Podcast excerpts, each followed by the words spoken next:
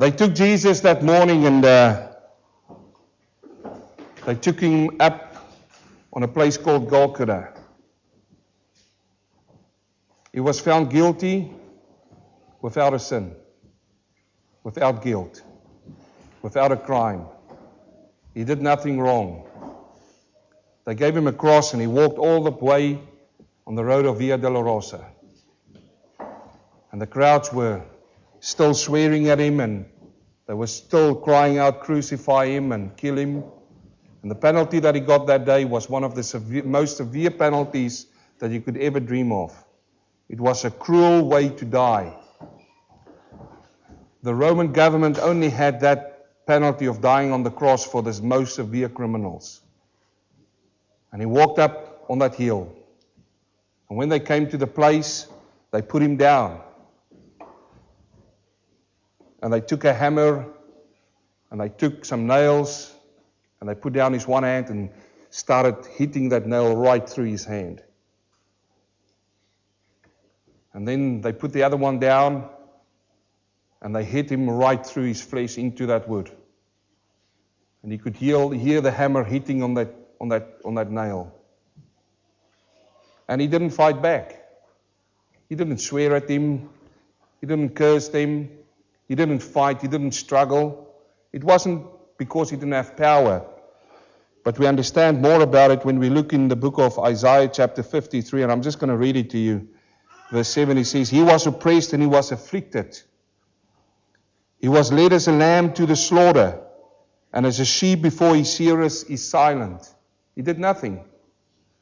So he opened not his mouth. He didn't even scream to them and cursed them like the two did on his sides. He was taken from prison and from judgment. And who will declare this generation? For he was cut off from the land of the living. For the transgressions of my people he was stricken. He didn't cry out. And then they took some nails and they put his feet together and they hit those nails right through his feet into the wood. And they would lift it up and it would fall into its place. It was a heavy cross and it was a heavy body. The thing is, when you hang on that cross, and the reason why they had those nails through the legs is that it's an uncomfortable position to hang on, because your whole body weight would hang on your shoulders.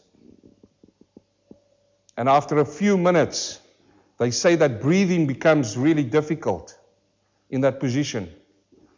And it's then when these men would push on their legs, just to push up their body and to get a, a breath into their lungs, and they would hang there. This was a slow death. It was not like the other deaths where they would uh, kill them instantly. And the reason why they had these kind of deaths was they wanted these people to think of the crime they did while they were hanging there, maybe for hours. And every time when it becomes difficult, they push up. Because you see, hanging like that, there's some muscles in your shoulders, and it can hold for only such a time, but gravity pulls it down. And after a while, it dislocates your shoulders. So there's no pulling power in your arms anymore. At this point of time, you don't feel the pain, they say. Because there's too many points of pain in your body. It's the pain in your hands, the pain of the muscles, the tension on the muscles, the ligaments, everything pulls down, gravity. And it amazes me that gravity was made by God. He made gravity, and that's why we can sit and not floating around. And that's what they rely on. Gravity will kill you eventually.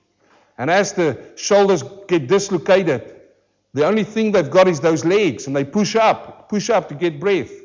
And on the inside of the body, all the muscles, if you pull them too, for too long, too hard, blood starts to seep out of those muscles. And that starts bleeding on the inside of your body.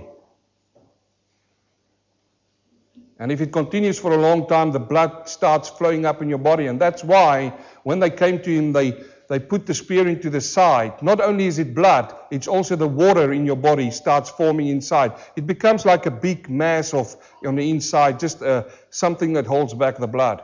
And when they speared him in the side, it was blood and water that came out. That's all medical stuff. And eventually, they say these people drown from the inside. That's how they die. It's horrible death. Horrible. And after a few hours, could be up to five hours or longer even, the soldiers would come past and they would break the legs of these men. They would walk up to the cross and they would take a hammer and they will hit you on the shin splints and the legs will break. The reason for this is so that these people don't have that power to push up, push up anymore. Now it's time to die.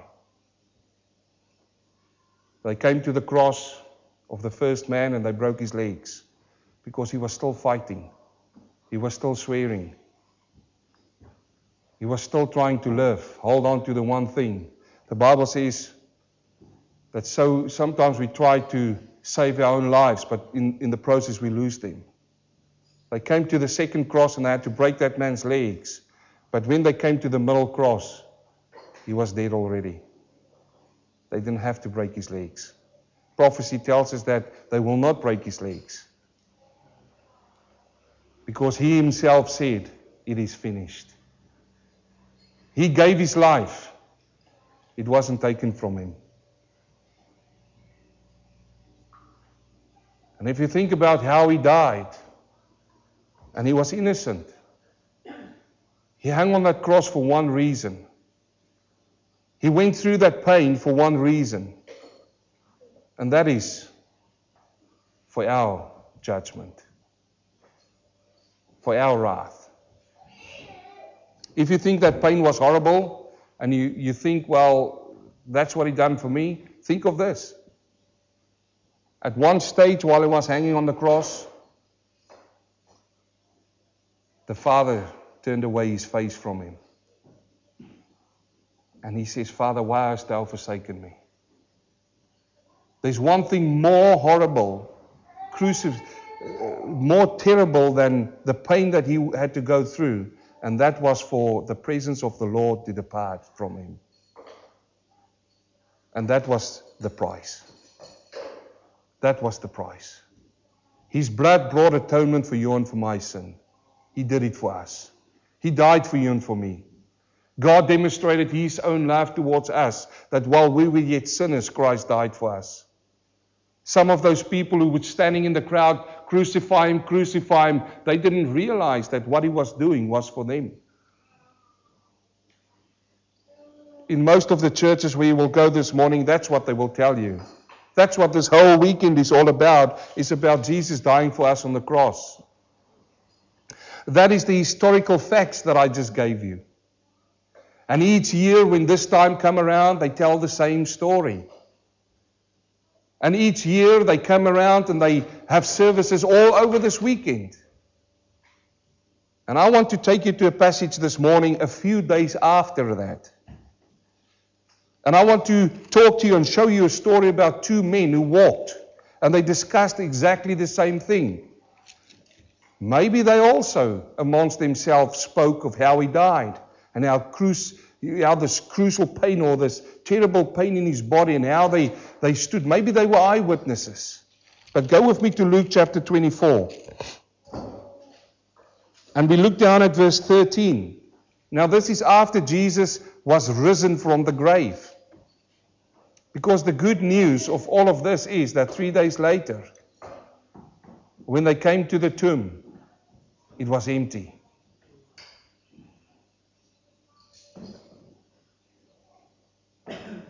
You know, these men were so afraid what would happen to the body of Christ, the scribes and the Pharisees. They went to Pilate and they said, "Listen, his disciples is going to come and they're going to steal the body. You better protect the body." I love it. Because it gave us more evidence and proof that he was risen from the grave.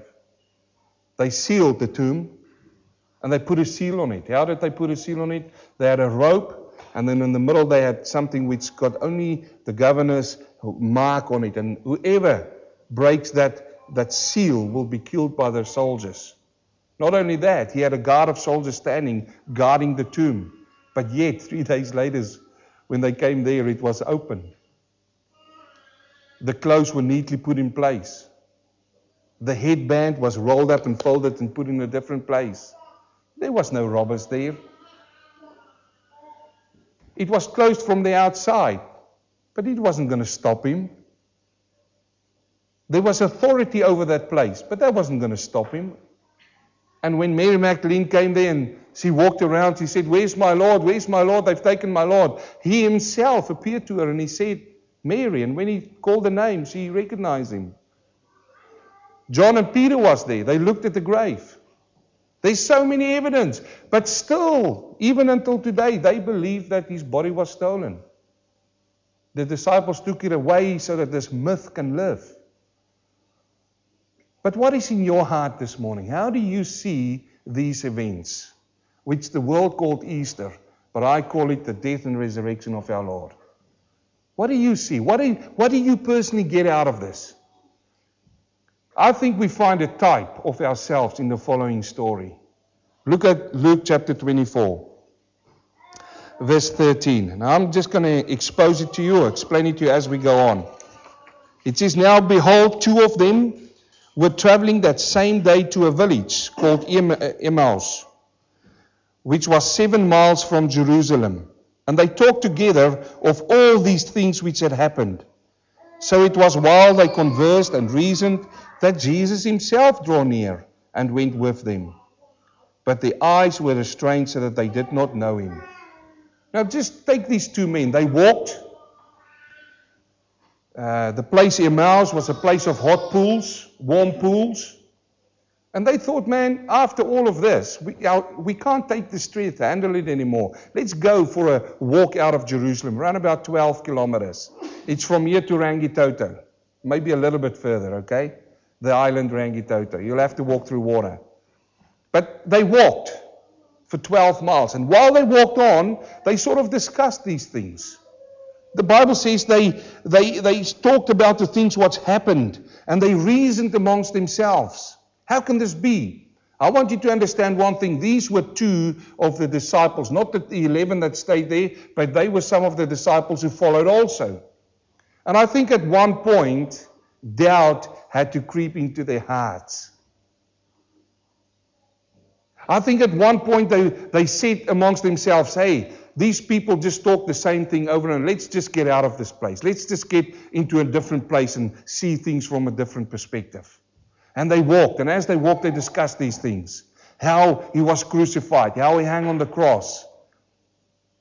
And the Bible says Jesus drew near to them. And they were so deep in discussion that I believe they didn't pay much attention to this third party who came into their discussion. And as they walked, they just, they just kept on talking and discussing what's going on. Another reason is because their eyes were restrained also. And see what Jesus says in verse seventeen. "And he said to him, what kind of conversation is this that you have with one another as you walk and you are sad?" For a while, Jesus just walked with them. He didn't say a word. And I believe he just wanted to hear what comes out of their hearts. Sometimes it's good to listen to what people say. The Bible says, listen before you talk. Now, as Jesus walked with them, he says, hey, what is this conversation? What's going on? Not only is it the conversation they've got, but they were sad. And I think he could see it on their countenance and maybe their whole body language as they just walked on. I mean, they didn't, they wasn't in a hurry to get to this place. I mean, something went away. They've lost something special. And as they walked on and maybe their shoulders dropped and their faces dropped and they said, and they took him to the cross and, and could you believe they, they did all of this? And hey, and then these, these women came and they said he was risen from the dead. But still Peter and John, they didn't see him. How can I believe these things? And they were still sad. He says, why are you so sad? And then one of them, whose name was Cleop- Cleopas, answered and said to him, are you the only stranger in Jerusalem? Have you not known the things which happened there these days? He says, hey, it took the whole city. Everybody knew what was going on. Who are you? Where do you come from? And he said to them, what things? Now, I want to ask you a question because I, it, it really intrigued my mind. Do you think Jesus didn't know what was going on in Jerusalem? Really? Come on. How could he not have known if it happened to him? So what's he trying to do here? I'm getting curious now. See, Jesus, instead of asking and pulling it out of them, why don't you just lay it out to them and say, hey, here I am. But you see, this is how God works. It's got to be a faith-based life you live. He wants to, I think, just listen to what is coming out. What's their faith? And see what this man says. So they said to him, the things concerning Jesus of Nazareth, who was a prophet, mighty indeed, and word before God and all the people, and how the chief priests and the, our rulers delivered him to be condemned to death and crucified him. But, everybody say but. We were hoping that it was he who was going to redeem Israel. Indeed, besides all of this, today is the third day since these things happened. Yes, and a certain woman of your company who arrived in the tomb early astonished us. When they did not find his body, they came saying that they had also seen a vision of the angels who said he was alive. And a certain of those who were with us went to the tomb and found it just as the woman had said, but him they did not see. I want you to understand one thing. He gave him the whole story. He's a stranger. He didn't know what was going on. And Cleopas said, man, I'll, I'll bring you up to speed. I'll tell you what's happened. Now, what do they know about Jesus? I want you to notice they know his name and they know where he was born. Jesus of Nazareth. What do they know also? They know that he was a prophet. And that's what he says. And then it goes on to say he was mighty in deed and word. And they go on to say that he was crucified. And they go on to say that he was risen from the grave. So why were they sad? If that's the story, then why were they sad? You, you, I look upon people in today's life who call them children, born-again children, and once this time of the year come around, there's a countenance that's fall over them. And I want to ask the same question, why are you sad? You see, there's a local application of this. It's what physically happened those days. And then we have a future application, and that's in our day and age. And one thing that I picked up from this conversation is, what did Jesus mean to those men? I'll tell you one thing. The things which I just mentioned, Jesus of Nazareth, prophet, mighty in word and deed, crucified, risen, all of those things didn't make them sad. Oh, they've lost a dear friend, but that's all what he was to them. The fact that made them sad is after the word but. What made them sad? Come on, you search for it. It's after the word but. Somebody read it out. But we were hoping that it was he who was going to redeem Israel. But we were hoping. You see, this to me brings out a different thing of these men. They tell him all the stories. They are so sad. Hey, he's risen. He's not in the grave anymore. He said it, but they didn't believe it. Because they had a different hope for him. They were hoping that it would be he who would redeem Israel. They had a specific purpose for Jesus Christ. But the church today, and even this morning in this place, there's a lot of Cleopases here. There's a lot of Cleopases sitting right here this morning and in the churches. And I'll tell you why. Because there's a lot of people in this church and even in other churches who hope that Jesus can do something for them. And this is how they say it. They say that, but we hoped that Jesus going to help me with my debt. Are you with me now? But he didn't do it. And there's some who might say, but we hope, we were hoping that Jesus would help me with my family problems. And you know what they go? They go and pray and they say, Lord, you know that I'm right and they're wrong. Please, Lord, I hope that you will help me. And you know what? On the other side, the other family of that same family, they pray and they say, Lord, you know that I'm right and they're wrong. And I hope, Jesus, that you will help me. You see, that's what a lot of people do these days. They hope that Jesus will help them with their things. You make debt. You take on a lot of H Ps. You didn't control your own finances. And then you go to Christ and you say, Lord Jesus, I hope that you can help me with my finances. Because, you know, I needed all these things. And there was no other way that I could buy them apart from that. And so people built up their own hopes for Jesus. And you know what he stays? He stays Jesus of Nazareth for you.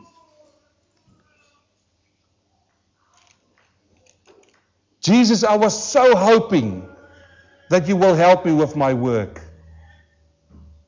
Jesus, I was so hoping that you will help me with this one. I really want to work with that company, not that. I was so hoping that you would help me. And you know how people pray this? They go on their knees and they say, Lord, if only you can give me this work, I will worship you forever. Have you ever prayed that prayer? Come on, I prayed it in my life before I understood what was going on. And this is why they were sad. Oh, Jesus, I was hoping that you could help me with my problems, but now you didn't help me. How sad. You didn't help me. And so people live out their lives as Christians. And they are Cleopas. They are like these two men. And you know what they do? They walk slowly towards their destiny, discussing it with one another, and they pull each other's selves down. You don't understand how horrible my life is. I shouldn't have married him fifty years ago. But you are, you understand, these two people were looking at Jesus and the circumstances. And you, you know why I picked this up? Look at verse twenty-five. Then he said to them, after hearing all of this, O foolish ones, and slow of heart to believe. Where's your faith? What happened to your faith? In all that the prophets have spoken. Now look at verse twenty-six. This is it. This is the answer to it. Ought not the Christ to have suffered these things and to enter into his glory? What did they see? When he started telling them in verse nineteen, what did he say? So he said to them, the things concerning. Come, where's the people who's awake in the church? Come on. This Jesus of Nazareth. So they saw the man. When Jesus started explaining to them in verse twenty-six, what he says, ought not the Christ. You got me? Ought not the Christ. For them, he stayed Jesus of Nazareth, who was going to help them with their problems. In other words, we're going to take him and put him in our square little box for our family. Jesus, this is how we need you. You might as well just put him up there on the balcony, and you might as well just worship that box, because he's not going to stay in that box. What was his purpose? Turn with me and keep that place to John chapter twenty. John chapter twenty. Christ means anointed. That's the word, what the word Christ means. Anointed. And you find the word Christ five hundred thirty-two times in the New Testament. And you only find it in the New Testament. five hundred thirty-two times. The anointed ones. Do you think it might be important for us to understand what Christ means if it's so many times mentioned in the New Testament? Well, these Cleopases didn't understand it. And even today in the church, people don't understand who Christ really is. Why did he come? Why did he come to this world? To save us. Look at John chapter twenty, verse thirty.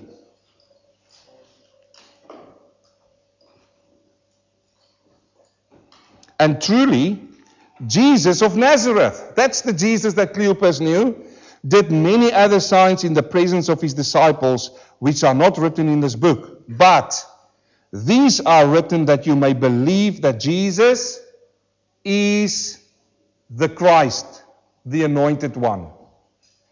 These things were written that you believe that he is the Christ, the Son of God, and that believing you may have life in his name. That's why Jesus came, to die on the cross for you and for me. But for them it didn't matter, because Jesus is only going to help me out in my problems, my day-to-day problems. And I'm going to come to him and pray to him everything that I need. He knows what you need, and he will supply to your need. Now this is he, this is what he does, and he says to them, foolish ones, and slow of heart to believe Ought not Christ to have suffered these things? And beginning at Moses and all the prophets, he expounded to them all the scriptures, the things concerning himself. In other words, he started preaching to them the gospel. Now, I want you to understand one thing about these men. When I read the story, I pick up that they were some of his followers, his disciples. And they were also sitting with the other, the eleven and a few of the others. When when you go to the book of uh, Acts, you find there were one hundred twenty of them in the upper room, not only eleven, when the Holy Spirit was poured out. They might have been some of the one hundred twenty, but they came to a point when Jesus of Nazareth couldn't do anything for them anymore. And what did they say? We're going to get out of here. It's not working for me. Have you met some of those people in your life? We're going to get out of here. Hey, we need a warm bath. After all of these things, we need to relax. It's too much for our stress levels. Let's walk to that place called Emmaus and take a hot bath maybe. And they walked on their way away from the things because their faith was, was scattered. They didn't believe. He died. And where is he now? He's not going to save us anymore. He's not going to be the king of Israel and take us out under the government of the Romans. Let's just get out of here. And that's how a lot of people operate in today's life. They come into the church and they see a lot of hypocrites in the church and they say, hey, let's get out of here. He's not here. Or they see people who's doing things wrong. The only reason why you see people doing things wrong is because your focus are on the wrong place. You need to focus on God, not on people. And the fact that you can see the faults in other people is because you yourself has got the same facts so that you can identify those wrong things. Wow.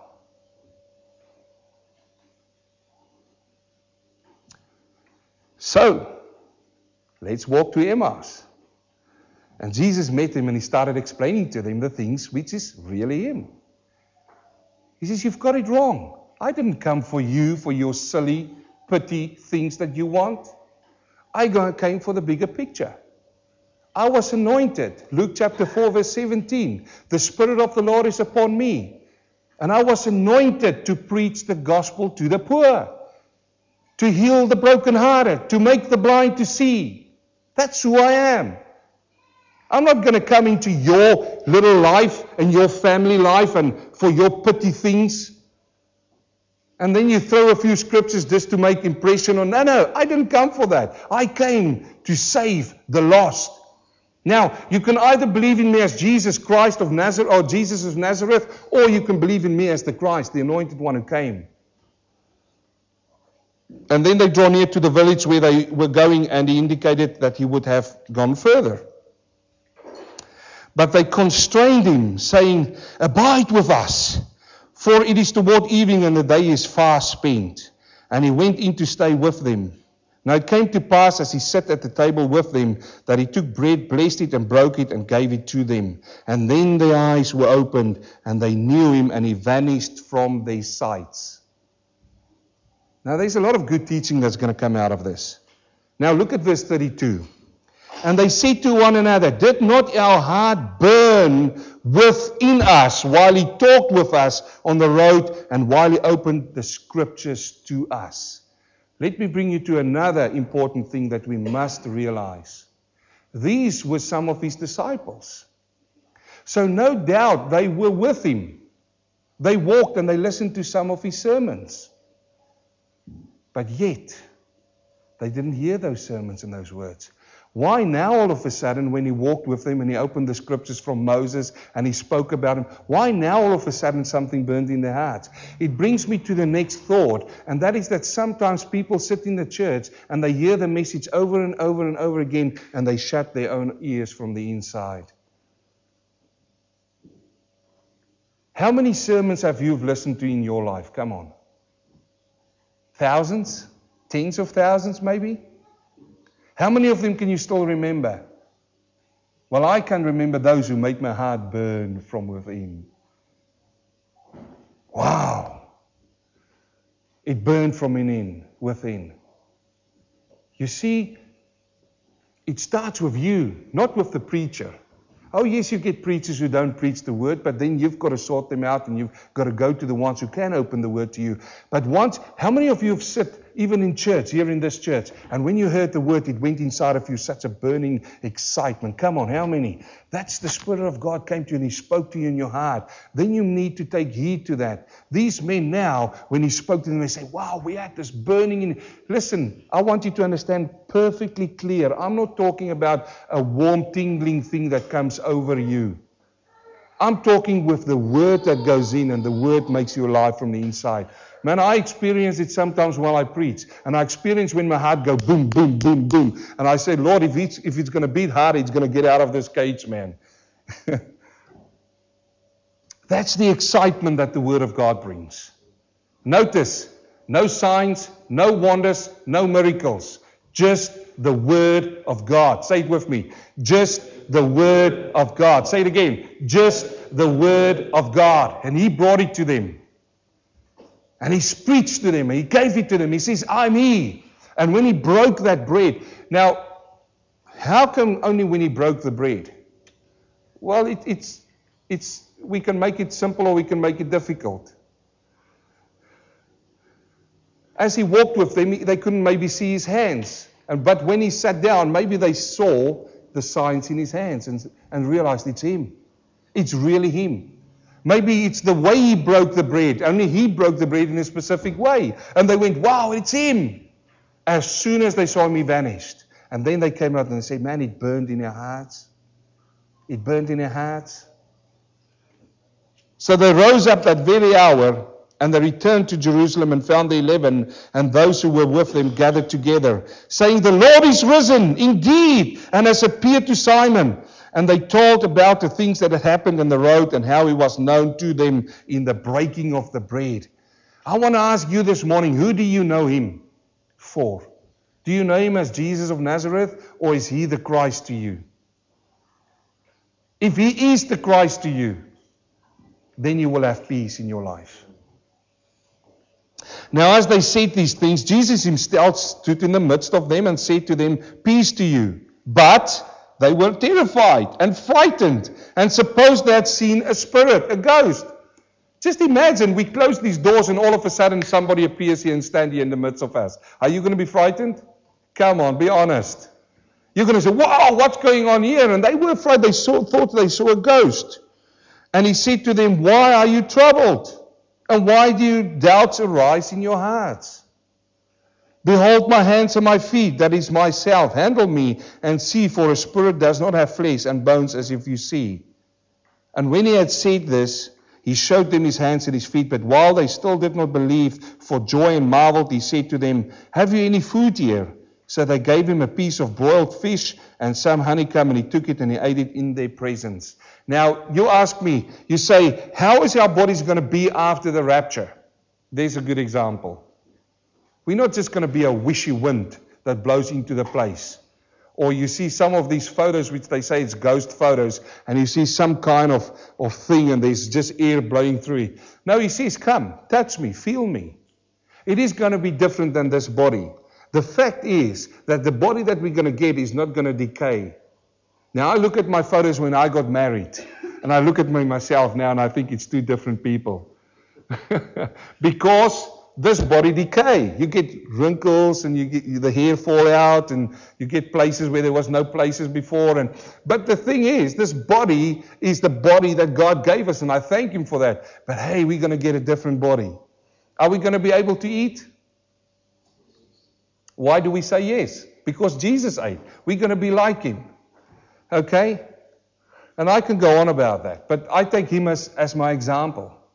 He appeared amongst them. Are we going to be able to walk through walls? Well, is it going to be important? It's not going to be important to me. Because the place where I'm going, it's not important who built it. There's not going to be a builder's report and a lump report and all these reports. Because He built it. He made it. Is there going to be doors and walls? I don't know. I haven't been there. We can only trust the word and believe on the word. Don't get caught up into those things which people want to use to just take you away from your belief and your faith. But He sat down and He ate. He says, hey, give me food and I'll show you. I eat with you. Why did He eat with them? Was, was, was it so important? No, He wanted to show them. He says, hey, I'm not a spirit. I'm not a ghost that's going to blow in. He says, I've got a body. I've got bones. Feel the holes. Then He said to them, These are the words which I spoke to you while I was still with you, that all things must be fulfilled which were written in the law of Moses and the prophets and the Psalms concerning me. And he opened up their understanding that they might comprehend the scriptures. If there's one prayer that I want you to pray, is say, Lord, please open up the scriptures for me. Because I can stand here and I can be the most brilliant professor you can find. You can replace me. I'm replaceable. The only person who's not replaceable is if you bring a bucket of water into this place and you put your hand in there in water and you pull it out and, and you know, the hole is still there. If you find somebody like that, he's irreplaceable, okay?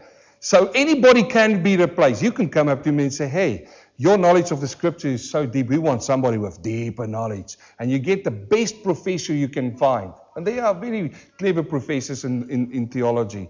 And you bring him and he can preach to you until it is Blue Monday, okay? But all you will get is head knowledge. You will not be able to comprehend the scriptures. I'm not trying to give you head knowledge. Some of these things I don't understand. But I know God will open it up for me. And you know what happens to me? The more I study and the more I pray and the more I stay in the Word, the more He opens it up to me so that I can comprehend the Scriptures. Now this amazes me that they walked with Him all this time. And He spoke to them the things and they couldn't understand it. And now He comes and He says that He opened up their understanding. Whenever I do Bible study, I pray. I say, Lord, this is Greek to me because it's written in Greek, only translated into English. I say, Lord, please open up my understanding so I understand that. And the more you read it, the more it opens it up. Then he said to them, he says, that is written, and thus it was necessary for the Christ to suffer and to rise from the dead on the third day. How many days? Three days. He said it himself. And that repentance and remission of sins should be preached in his name to all the nations, beginning at Jerusalem. And you are the witnesses of these things. Behold, I send the promise of my Father upon you, but tarry in the city of Jerusalem until you are endued with power from on high. Now we're going to finish with that, and I'm nearly finished. I've got five minutes left. But listen, what is the message? It gives it to us there. It gives it to us. He says that repentance and remission of sin should be preached.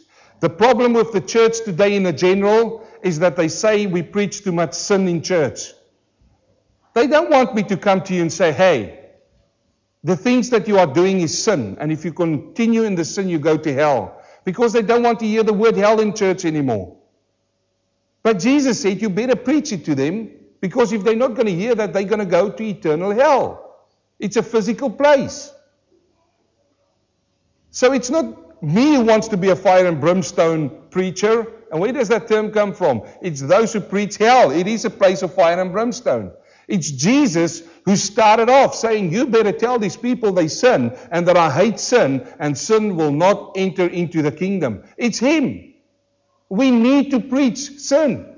We need to tell people that the lives that we live out of our old nature is a selfish life. It's a humanistic life. It's all about us. And we need to tell people you have to die in yourself. But do you think people want to hear that? If a preacher preaches brimstone on a Sunday morning, afterwards, when you hear them talk in the hallways, wow, he was mad today. What's wrong with him? Come on. Or if he preaches on like that, oh, what did he read this week? But that's the message. He says, preach to them repentance and remission of sin. Should be preached. He say, preach it, brother, preach it. But it's since we started giving sin medical terms that it's now acceptable, and now the medic- pharmaceutical companies are making lots of money because sin has become a problem. And now we give you depressive pills and antidepressants and all these things. Because, hey, it's not because of you. It's because of your mother and father, how they lived, and it was just passed over to your generation. Man, cut it. Say, Lord, from today on, I cut that chain. I come to you, and I repent of my sin and start anew with a life that you give me. I think we need to preach more sin and hell in this church. Don't you? And he goes on to say, he says, it must be preached. Start in Jerusalem, and you are witnesses of these things. Behold, I sent the promise of my Father. I sent the promise of my Father. And God is a meticulous counter. He knows exactly. He's got his timing perfect. Because it was that feast. Fifty days later from the Passover feast, there's another feast called Pentecost. He died on that feast. For forty days he walked on the earth. And he told his disciples at one stage, he says, it's better for you that I go, because if I go, the helper will come, the Holy Spirit. Okay? And ten days after that, in the day of Pentecost, the promise of the Father came according to verse forty-nine. He says, the promise of the Father upon, but tarry in the city of Jerusalem until you receive power. And wow, when they hear the word power, they go back to, G- to Jesus of Jerusalem, of Nazareth. The power that he did. But it's not based on faith. You shall receive power when the Spirit comes upon you. It means dynamos. He will become dynamic. You will become a dynamic witness. Not all these fancy things. So that's the story this morning. It's a simple story, but I believe it speaks to our hearts here this morning. I want to ask you one thing. Did you hope that Jesus was going to meet your needs? Is that why you came? Did you come to him when you became a Christian? You call the day when you came to him, you say, Lord, I've got a desperate need in my life. If you don't come into my life, I'm going to lose that thing. If you came in that way, I want to tell you this morning, friend, you're in danger of coming the wrong way. Because you wanted to see him as Jesus of Nazareth. He needs to become the Christ in your life. The Lord and Savior. He did all he did for you. All he asks you to do is to come to him and say, Lord, you can't save yourself, but you can draw near to him. And the Bible says those who draw near to him, he will draw near to them. When the Spirit talks to you, when you sit in the church and you feel that your heart is burning because of every single word and you can't wait for the next word to come out, respond on the Spirit. The reason why your heart is burning is because the Spirit of God is with you. He's knocking on your door. He says, open up. But listen to me. When you open up, don't open the door just ajar. Open it up widely. And when you invite the Spirit of God into your heart, don't just take him into the living room of your heart. Take him into all the rooms and say, please clean out all these rooms. Make me new, a new creation. Don't keep one room for yourself, the trophy room. Whenever the Spirit wants to come close to the trophy room, you say, no, no, no, wait a minute. They're going to think I'm weak. They're going to think I'm a sissy. They're going to think all these things of me. I'm not that. I'm still strong. It's because you're strong that he can't clean it out. Your life has to change. It has to make a one hundred eighty degree turn. But do what David called. David cried out to the Lord. He says, Lord, search my heart. Don't be religionized, friends. Come and be saved and be washed by the blood of the Lamb. Don't this morning stand up and tell us all the stories. This time of the year they tell to the kids. You can go into the Sunday school. They tell all the story about how he died on the cross and how he's risen again. They've got services running from Monday to, to, to Monday, uh, from Friday to Monday. And most people will go to church just to soothe their consciences. They go to church, hey, because it's the right time of the year. It is Passover. It is the time that Jesus died. Well, that's good. And I, I, I really enjoy the day of Friday. I really enjoy it. When I pray in the morning, I say, Lord, I thank you for this day. But friends, it happened to me every single day. Every single day when I wake up, I say, Lord, I thank you that you died on the cross. I don't have to wait until this time of the year to come to that date. And now all of a sudden, now all of a sudden we have special things going on. Every single day of your life needs to be special to him. You have to be sold out to him every single day. He didn't just die for me on, on, on Friday that day. He dies for me every single day. He didn't ra- ra- was risen on, on, on the day after. No, he was risen for me every single day. And because he lived, I can face tomorrow. Because he's not Jesus of Nazareth to me. He's Jesus Christ, the Son of God. My Lord and my Savior. Let's stand and pray. Heavenly Father, if I may use the word, Lord, it's a simple message. It's two men who walked on a road, discussed the things amongst them others, but within themselves they didn't even know that they didn't have the faith. They were walking away from the things. Jesus, after he spoke to them, they went towards the things. They went back. And maybe this morning there's hearts here in this place who need to go back to you. Maybe there's people here this morning who's walking on this road to Emmaus, to a comfortable place. They say, hey, this religion thing is, is uncomfortable. It came a little bit too close to my heart. It came a little bit too close for me to expose myself, because in this world, exposure means weakness. So it came too close. I'm going to walk away now to my comfort zone again. I'm going to go to that place, that nice place. Father, this morning, as people might have walked in this place in the Spirit on that road, somebody came and walked with them, maybe through my voice. Jesus, he said, where are you heading? Where are you going? Why are you so sad? Father, even in this congregation, there are people who are happy, but they are sad. They are happy on the face, but they are sad in their hearts. Only you know and they know, Lord. And sometimes, oh yes, there's sometimes when they can't hide it. And then for, for a short time, it comes up and, and it inflames like a flame. And then after a, a while, the flame gets cooled down and it goes underneath the skin again. And they are happy, but they are sad. And Jesus says this morning, why are you so sad? Father, in this prayer, I pray that you touch their hearts.